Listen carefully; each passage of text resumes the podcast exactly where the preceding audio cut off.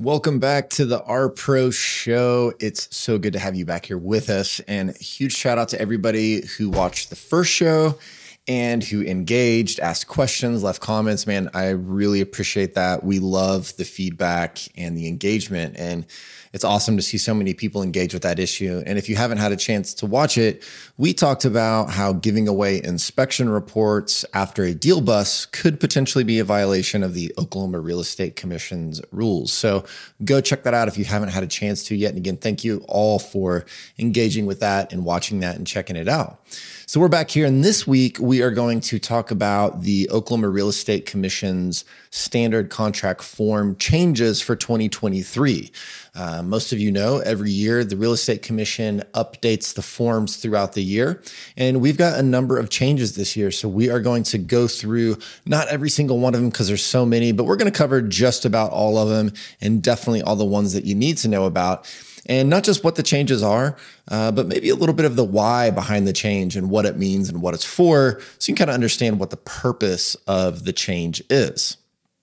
Before we get into that, though, I do uh, just want to make a quick announcement that we've launched our first two courses at the R Pro Academy. You can head over to rpro.academy and check those out. We've got so much more that's coming, uh, but would love for you to check those out and give us your feedback. We've got a course on buyer broker agreements. We're going to have a podcast on that very soon, uh, just because I think this is a really important topic. And also a contracts course that's specific just to the investigations provisions in the contract, which there are so many landmines in there and potential for missing a deadline and just how to navigate that cancellation, TRRs, all those things. You're going to take that one hour course and be an absolute expert in navigating the contractual issues of contracts. So again, head on over to rpro.academy and check that out. So let's take a look at these contract changes. And, uh, you know, if you're listening, we're going to talk about them. You're going to understand no matter what, even if you're just listening on your favorite podcast platform. If you're watching on YouTube, you're actually going to be able to see some of these provisions as well. Uh, so that's certainly a good platform to check this particular episode out if you have occasion to watch us on YouTube. And as you can see here, we've got 34 pages of contract changes, right? So there's quite a bit that was changed this year, but nothing too drastic. A lot of it is some cleanup stuff. There were some formatting changes couple of substantive changes that you need to know about. Uh, but for the most part, a lot of it was making the different forms consistent. And we'll talk about some of the areas where that was done, just so that whether you're dealing with residential, vacant land, new construction, farm and ranch, so on and so forth, that all those have some of the similar terms that are needed in all the contracts. So that's what we're seeing on a whole bunch of these. And, you know, really shout out to the Real Estate Commission for this uh, contract form guide because it really is pretty helpful to see exactly what the old contract form was and what the new contract form is now. So make sure you are updated and using the new 2023 forms. I think that's really important to use the current one. But do keep in mind that the Real Estate Commission puts on their forms what year it is. Uh, so you can know if somebody has provided an old form, which I do see happen from time to time.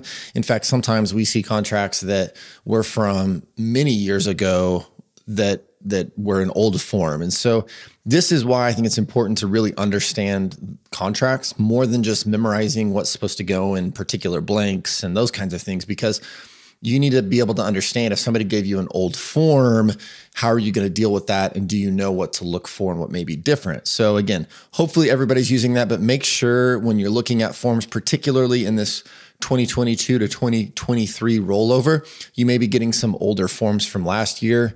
Again, not a ton of changes, but just keep that in mind so you know which form is coming in so that you don't accidentally miss something crucial that was changed. Uh, plus, we still have folks in the Tulsa area that are using a little bit different form. It's I don't know, probably 98% the same as the real estate commission's forms, but a few different things. So just keep that in mind as well. That the contract that we're talking about in this one is the real estate commission's contract. So let's get into the first change. And in this case, this is, I don't know, a funny story or maybe an annoying annoying situation that happened here. I'm kind of aware of what what happened and why this is here. And so this is dealing with the treatments, repairs, and replacements, so that TRR form.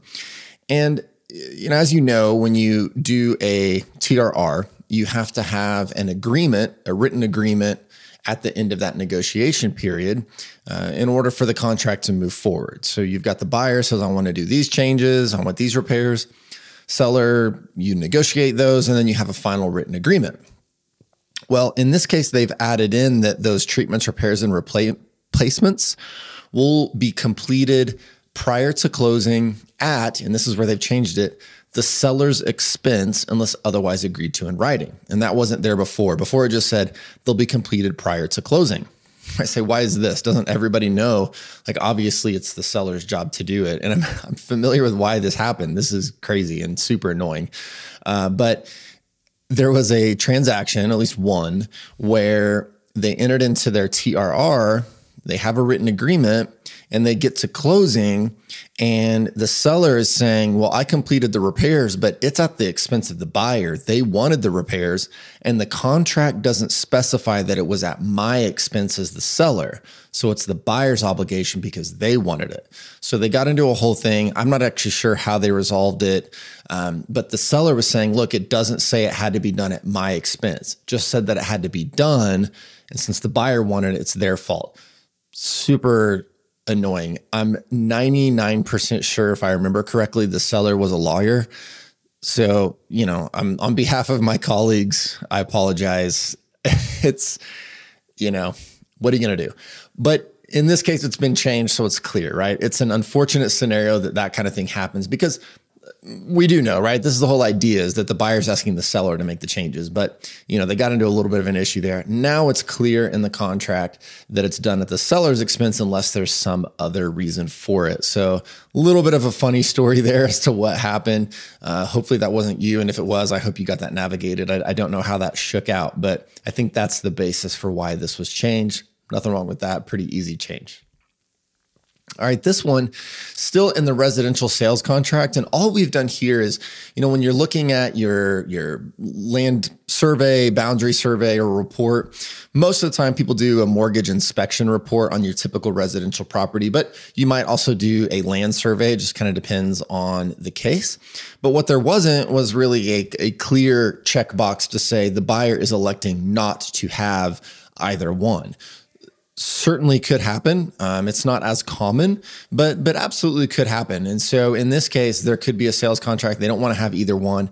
This just gives you that option to make it clear that the buyer is not going to have either a survey or a mortgage inspection report. Get an easy deal, not too substantive of a change, but for that rare transaction where that becomes necessary, it's good to have that checkbox there just in case. So moving on here, this is uh, something that I I had in my head that this was done actually a few years ago. I I I really did think that this was not before, but what we have here is the termination of offer. And this says that the, the offer terminates, and before it just said on a specific date, which then would make you, I think if you unpack that, would be by midnight, right? So you would have essentially that full day for it to expire. What they've added in is a specific time. So now you could say this expires on February 1st at 5 p.m. or 10 p.m. This way, you've got real specificity there, and you don't have to stay up till midnight to see if it comes in, that kind of thing. Uh, which, again, I think is a good change. Being specific down to the minute, nothing wrong with that. I think that's probably a good change to have. And what you're going to see is that this change was made, I believe, on all the other contract forms as well. So, again, the commercial forms, the vacant land forms, so on, they're all going to be consistent like this to where you have not just the date that it terminates, but the time that it terminates as well. Uh, again, I think this is important. Um, one of the key things to keep in mind is when is an offer accepted?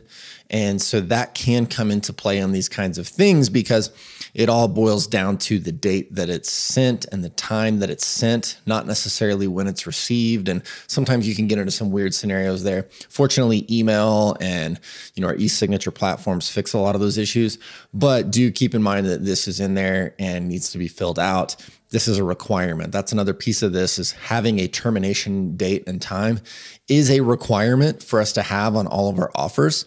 Um, that is mandated by the real estate commission. So we got to make sure we have that on there. You can't just have an offer sitting out in perpetuity forever and ever. So make sure you fill this out and kind of understand that. Um, going into those details on acceptance and all that, we've got a great contracts course that's going to be coming out pretty soon. Four hour course goes real in depth on contract law and stuff that uh, will cover all these kinds of things. All right, so here we have another change that this was already made in the residential form, but we've also made this change on all the other ones. In this case, it's the new home construction. And this is really just a styling thing, but it's to point something important out. So all the other contracts are going to have this in there, but this is something that, that, again is also in the residential. And it is important because it, it's at the end of one of basically that introductory paragraph in the contract. And this is really a super important issue uh, that does get missed because it's in just sort of this wall of text. And first of all, it starts out with all prior negotiations, representations, agreements are superseded by the contract. That means you may be dealing with is the fridge going to be included or excluded, right? I mean, it could be any number of things, but that's an example. And if it's in the listing, if it's in just verbal negotiations and emails, none of that matters if it's not in the contract. Um, so that could be any number of important terms. We look specifically to the four corners of that contract. The other thing is that the second piece may only be modified or assigned by further written agreement of buyer and seller. And this was missed so long. Uh, I missed this for a long time. And what this means is that you can't assign the contract without both parties' approval. This came up a lot in wholesaling contracts, uh, but it applies in any case that if you've got a buyer that maybe wants to assign this sale. The seller really wouldn't be assigning the sale of the property. That would be very unusual, but the buyer might assign the contract to someone else. You have to have the seller's approval. And in fact, I recently saw a case, and we may go in depth in this in another episode about this specific issue and assignment, where I believe the real estate commission did fined somebody for assisting somebody in assigning a contract without getting the seller's approval. And because the contract does require it, I think they held them in violation of the code. So that's going to be something else that we may go in depth on on another episode because that assignment is pretty important. But this is just going to make that stylistically, this is all language that was already in there.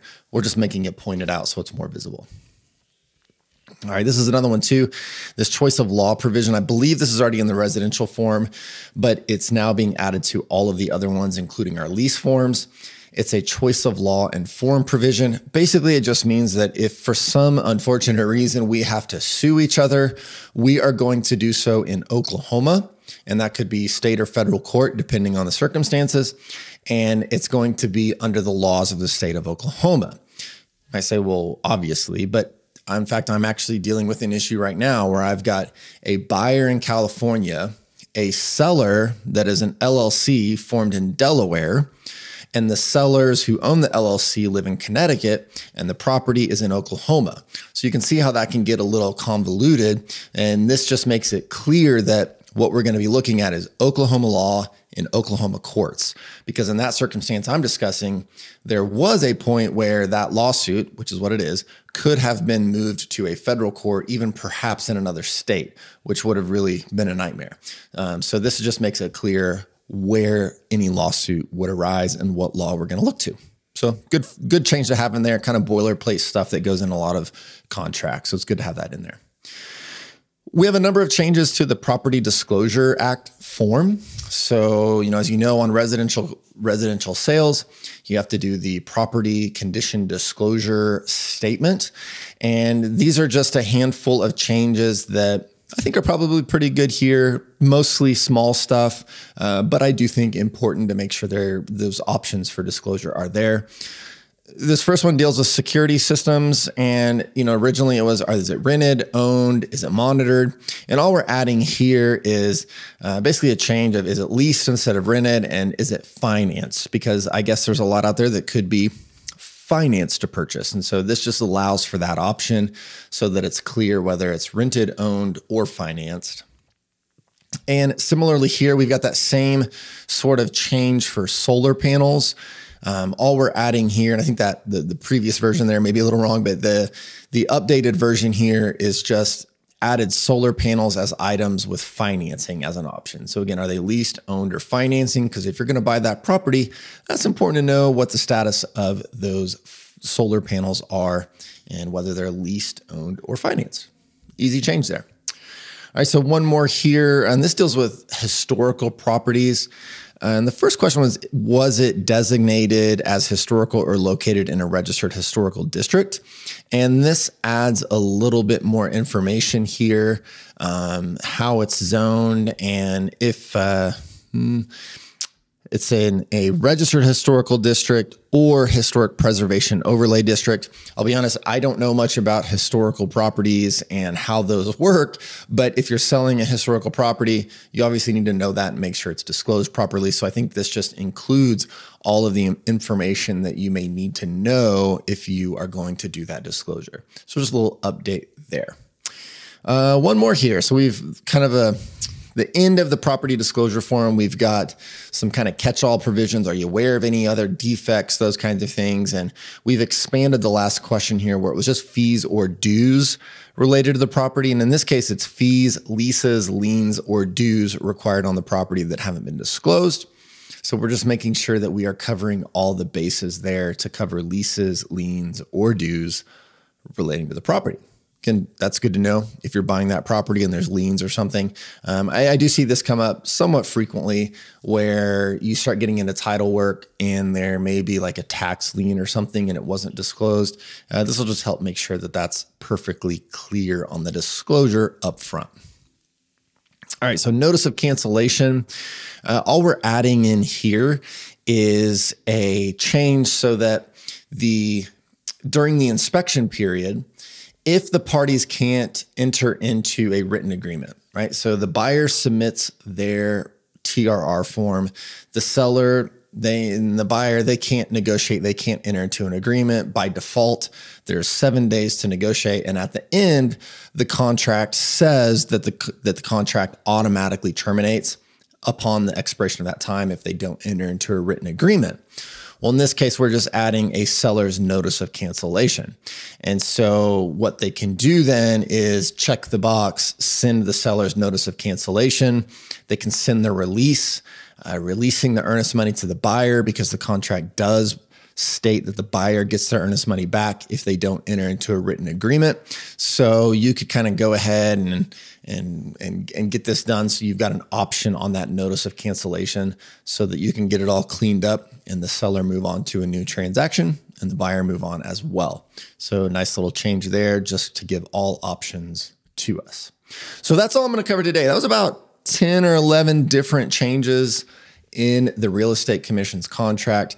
Again, some of the key points here are uh, just be aware of what these changes are and be aware when somebody sends you a contract form what year that's from.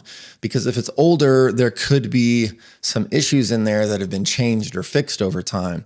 It's really important to know that because at the end of the day if it's a contract from say 2012 for some reason and the parties enter into that agreement there are some ways that that can be problematic for everybody but if you know, if they have to go to court or something, we're going to be looking at the contract itself.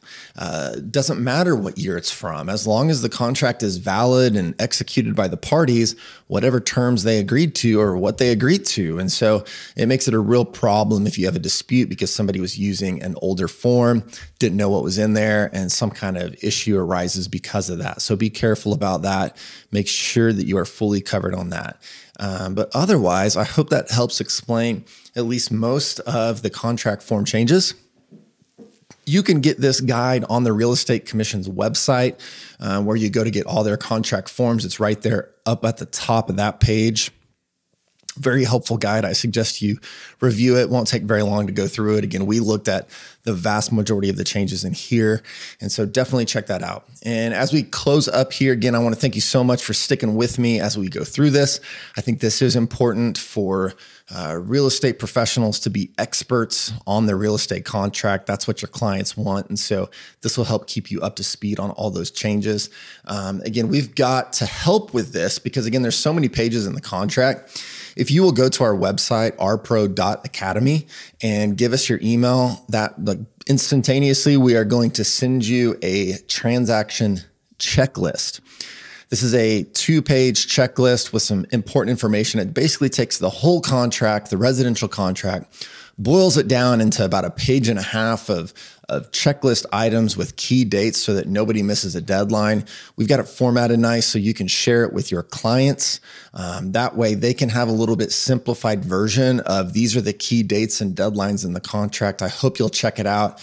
Um, we'd love to give that to you absolutely free. Again, just go to rpro.academy, give us your email address, and we'll send it right over. And I think that hopefully you'll find that valuable and a tool that you can use in your transactions uh, that will help simplify things a little bit for your clients and for you and your team internally. So please go check that out. Thank you again. If you have any questions, leave us questions and thoughts and comments in the comment section, whether you're here on YouTube or, you know, if you're listening on uh, you know, Apple Podcasts or Spotify, please leave a review there as well. Uh, man, you can hit those five stars and definitely leave a comment. Love to respond to you. Appreciate you guys so much. So we thank you again for sticking with us here, and we'll see you next time right here on the R Pro Show.